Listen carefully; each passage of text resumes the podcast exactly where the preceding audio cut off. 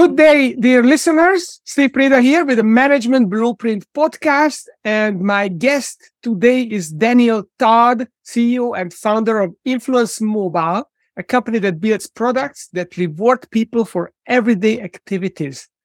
Daniel, welcome to the show. Thanks, Steve. Uh, I'm looking forward to our conversation. Okay, so we always start with the journey, the entrepreneurial journey. So, how did you go from uh, financial straits to building a very successful business with millions of monthly recurring revenue? Can you tell us your journey in a few sentences? Sure. Yeah. So, it really started back in my late 20s. I started a company, went through a lot of ups and downs. And then, from a business perspective, knew that I could take what we had learned, both the good and the bad side, both business wise and kind of leadership wise and turned into a new company. So about 12 years ago, I started Influence Mobile. We had lots of different iterations, but the whole goal was to use technology to influence people's future shopping experience. Mm-hmm. So, and that from my perspective for the last 25 years is primarily females over the age of 35. They have the largest share of wallet. So mm-hmm. I've, I've constantly focused on technology to that they would be interested in and that would be compelling to them. So but that did not always go very well. So for for the first five years, we were doing shopping rewards. And then about 2014, 2015, we had a partnership with Lindsay Lohan, who posted about this shopping rewards program. And thousands of people in a few minutes came on their mobile phones, and it became this transformative moment. We tried to shift into what was at the time mobile shopping, but everybody was kind of still doing that on Amazon. And so we partnered with Facebook and launched an app that rewarded people to try new things. And out of the gates, it looked pretty awesome. We started making millions of dollars a month very quickly with Facebook, but it also became clear that they had their own plans, as they should, around what data they wanted to share. And we started building this product called Engage, which today makes $70 million. But on the day we launched it, it didn't make anything, right? And we lost the partnership with Facebook.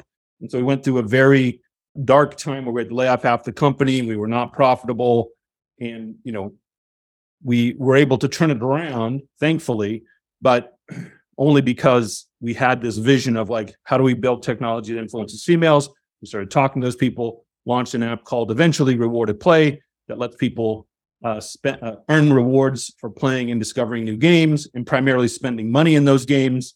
And over the last three years, despite the ups and downs, that has turned into one of the best decisions we've ever made. We're recognized as one of the best in the world. And most, you know, our clients are the largest game developers in the world. Most of them pay us millions of dollars a year to find and engage this audience. And so it's nice to see all that kind of clicking. So, what flipped the switch when you were in your darkest moment where you thought uh, you might not make it?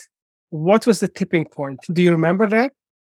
For sure. Yeah, I think there was probably two well, the, yeah, there was at least two. So one was we had this early partnership with after Facebook, we had a partnership with this company that ended up not being very good, but it forced me and my co-founder at the time to sit down and, and start really building the infrastructure of Engage, this product that makes money today. And so that came out of this not good outcome. And then because we did that, it gave me the optimism to go and talk with app developers who weren't comfortable at the time. There was this thing called incentivized advertising where people were trying to game the apple play store the apple play store system. And uh, so people quickly wanted to put us in that bucket but we were very different. And so uh, it took a lot of selling but i actually went to a conference and met this guy who i won't name who was awesome. He works at a very large games company and he gave me the time of day and he really listened to what we were doing and he made the introduction to their vp of marketing and they gave us the time of day and gave us a small budget. And over the next six months, they went from spending $5,000 a month to hundreds of thousands of dollars a month. And they eventually started prepaying us. And seeing the success of the product work for them gave me the confidence that it could work for anybody. And then we started growing from there. That is uh, very interesting. Uh, so it was basically one uh, conversation. You went to a conference. It was the right kind of conversation and someone really understood what you could do and, and believed in it and then embraced it and helped sell it. And then you could really show, demonstrate what was happening and that gave you the firepower to then expand from there. So You know, there's the saying that before daybreak is the darkest moment or something like that. It's the darkest is just before daybreak kind of thing. And and to have the the perseverance to still believe and, to go after it and be in the game to get that uh, magic moment happen that's fantastic. So let's switch gears here and let's talk about your framework and and every episode you have a framework and we talked about it on the pre-interview. And uh, what really struck me was that you have a framework around building culture which is so powerful and you call it the transparency framework or at least you called it that Right. uh, so, so can you explain to our audience what it means and how it works and how it helps you strengthen your culture? Yeah.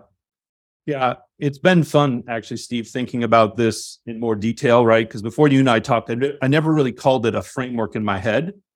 But as I started uh, preparing for our conversation, a, a framework quickly evolved, right? A- aspects of this started to quickly evolve. And so I think the number one framework for transparency for me is that I think it's very important to treat others. I know this sounds very like kindergarten like, but treat others the way you want to be treated, right?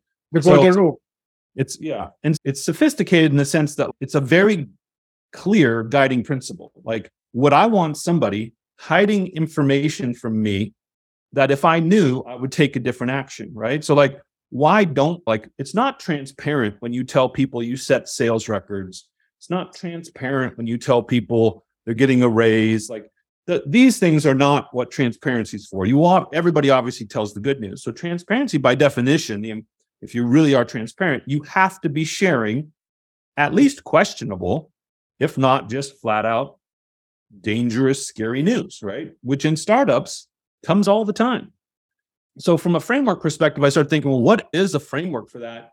And I realized that I had written an article about hope and optimism, and that hope and optimism is actually the beginning of the framework for transparency. Because if you don't have hope that you actually have a plan, you are definitely not going to be comfortable sharing it, right? So the very first step to me is you have to have optimism. You have to believe that you have a plan. And, and in this story I was just telling you where I met this guy, I had a plan. Like I knew what I needed. I asked them to put their faith in me and let us test, and they did. And so then along the way, we had the story going on to my employees and investors, right? Saying, okay, at that time we were millions of dollars in debt, but I saw this thing working. And we had a client who was letting us test, and I saw those. And so, on top of optimism, right? So, I was optimistic, right?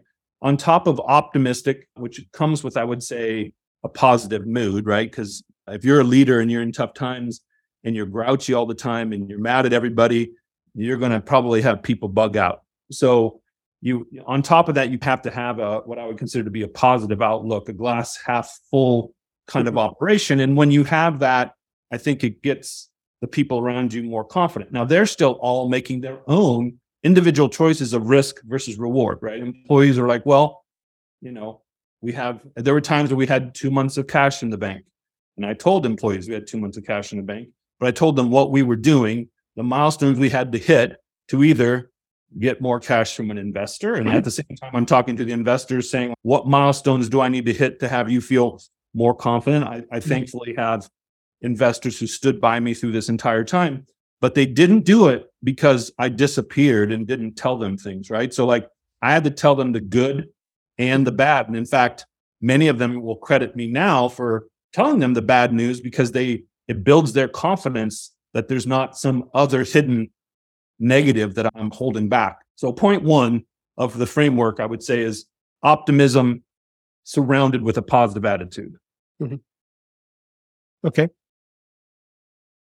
Number two, I would say, and I found this great quote. I have heard it many times, and I won't read the whole thing, but it's from Teddy Roosevelt. And it, it talks about it's not the critic who counts, not the man who points out the strong man who stumbles or the doer of the deeds. And it is a big long quote. Maybe you can show it, but it's who's in the arena, right? And so I think when what there's a certain degree of risk in everything you do in a startup. And if you fear failure so much that you're not willing to share the risk with other people, you mm-hmm. actually increase your odds of failure, right? And so in this world, in this particular aspect, it's not optimism, but it's actually transparency with those who can help you. So I, I, I would call this mentorship, right? So it was very important to me. I believe that almost every business has some very core fundamentals, and many people have gone through what you've gone through in the past. And so when it was the darkest hour, I didn't kind of hide from people. I asked people for help, right? And I think it's it can feel like a catch 22 especially if you don't have optimism. But if you have optimism and you're explaining the plan only two things are going to happen. Maybe there's more but two things are going to happen. People are going to be like hey that's a pretty good plan. I believe in it. Or they're going to say that's a horrible plan. You should adjust it.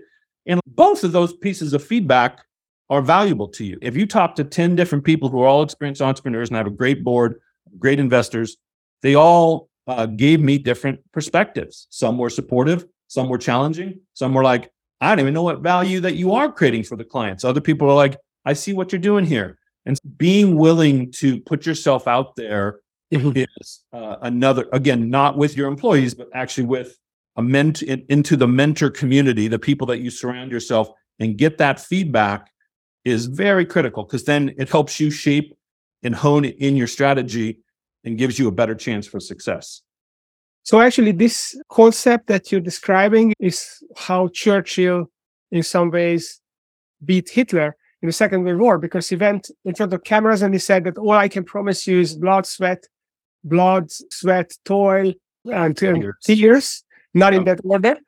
And basically, it, it touched people because he said there is a leader who actually has an optimism because that's why they're here. That's why they Churchill took the prime ministership because he believed he could change things. Right. But he does it as it is, and he doesn't sugarcoat this thing. And now we have someone that is credible, and then we can follow them. We didn't think in the first place that it was going to be easy, but now someone is actually facing the facts and acting accordingly. That's that builds a lot of confidence in people. Yeah, and like I said, when you start a startup, as you start from ground zero, so technically I had more ammo. Right? I had some success. Yes, there were all kinds of failures, and we were underwater from a financial perspective. But you you start out with zero money, right? So th- you're telling a story to gain people's confidence, right? And investors, like I said, investors are taking risks, and investors decide how much risk they want to take based on, like you said, the leadership. And so that part was very fundamental. But I, I also want to point out you can't always take everybody's advice, right? So in one of the darkest moments, it was May of 2018. Uh, we had just parted ways with our my co-founder. We were out of money. I hadn't taken paid for two years. And a buddy of mine, I was on his board, and I called him up to ask about referring me to some developers in India because I needed to save some money. And he's like, "Oh, by the way, I'm selling my company on Thursday." And I'm like, "What?" And why that mattered to me was I was a shareholder. And so, literally, the next week, I had gotten more money than I had in not retired money, but like six, just over six figures, enough money to like take care of myself. And so, and transition out of the company. And my wife and my close friend and investor were like, maybe you should just shut things down. Right. But I still had that hope. I actually still, even though we were still underwater, and my choice was either take a significant chunk of this money and put it back into the business or walk away. I chose against the advice of others, right? Because again, I had more detail, I had more confidence in what I was doing. And so you, even though you want to be informed by all of these things, you ultimately have to make the decision according to your gut, your experience. Nobody else has got the same level of experience. So inform yourself as much as you can and then make the decision that you're willing to stand behind. Okay. So so having the hope and optimism is number one, step number one. Step number two, asking for help, feedback from mentors or people around you that you respect. And number three is what's number three? So the, the concept I would say is there's something that's called learned helplessness versus learned industriousness. I don't know if you're familiar with these terms. Yes. And for me, I don't know. It kind of comes in this concept of grit and tenacity and resilience and all these different things. But I felt like I could make the change that was needed too. So you have to have a certain amount of learned industriousness, right? So, and you don't want to be making these decisions of multi-million dollar game changing decisions with companies as your first big decision, right? So to me, learned industriousness is you got to start early making decisions about how you make your world around you better.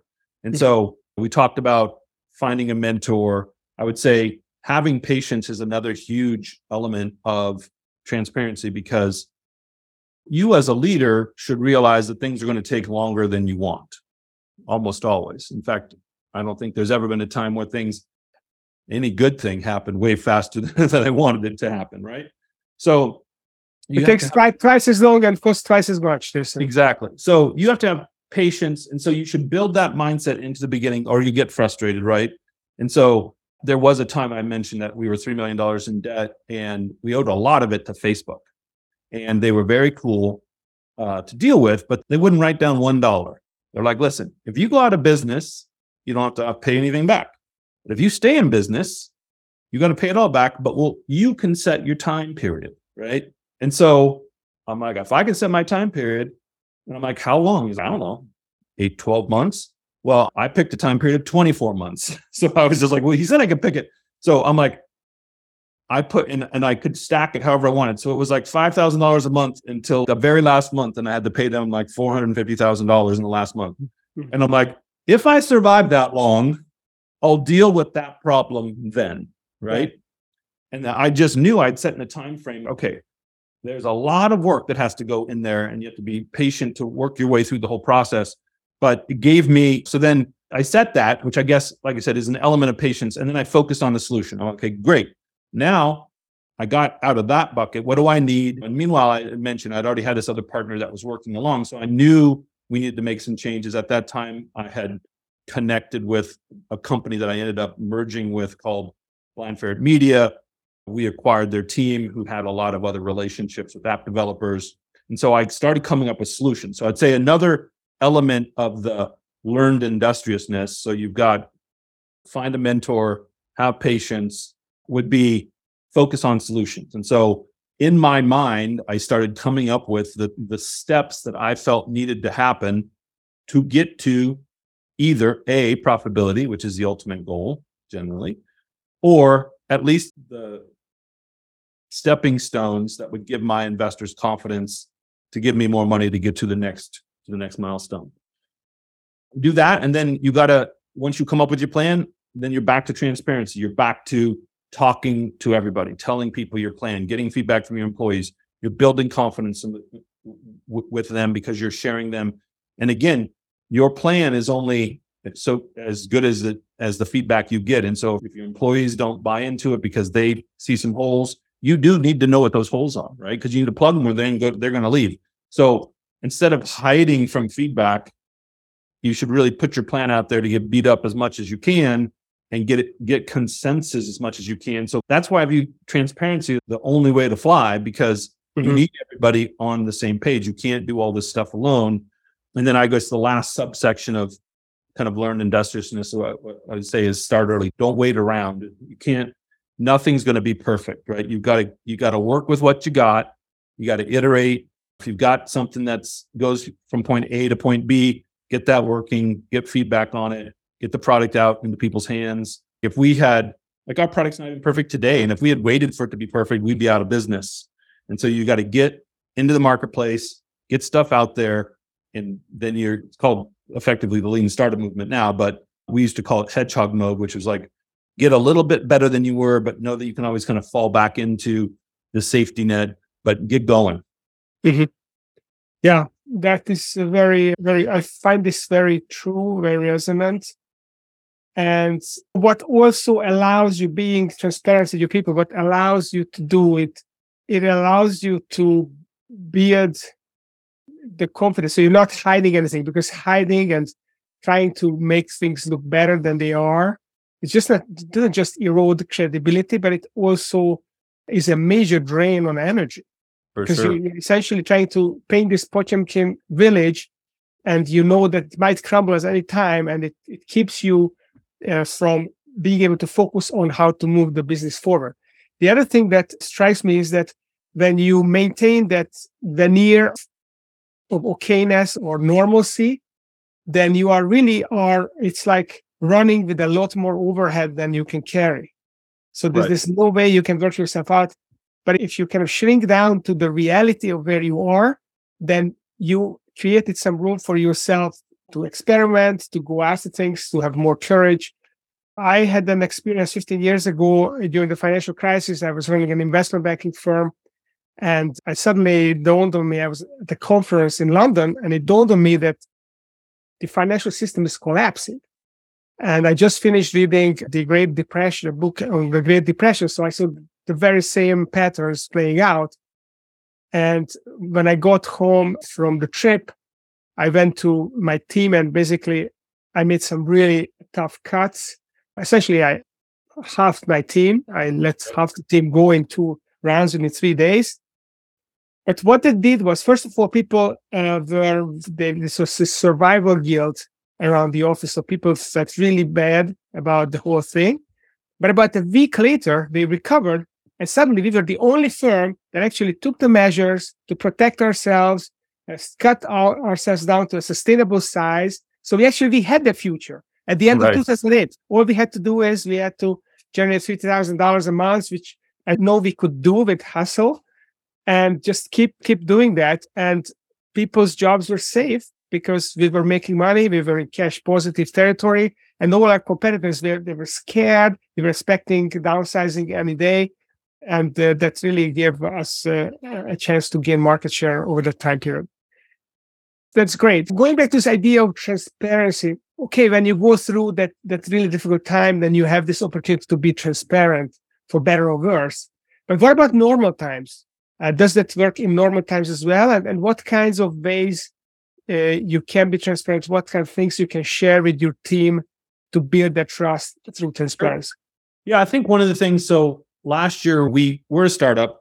I've made it pretty clear to the employees that've been around that our plan is not to run. I'm not going to hand this down to my kids. My son's a firefighter. He does not want to be a tech leader. And I got investors who want their investment back. The plan was always to sell the company at some point in time, right? I've been doing this for 12 years. The the company that we acquired in, in Canada called Blind Ferret, their leaders had been doing it for 15 years. And so last year we hired uh, a great set of bankers to start taking us out to the market. Now it turned out to not be a very good time to go out to market. But part of what we were doing wasn't just to sell the company, but to understand the valuation methodology that was going to be used.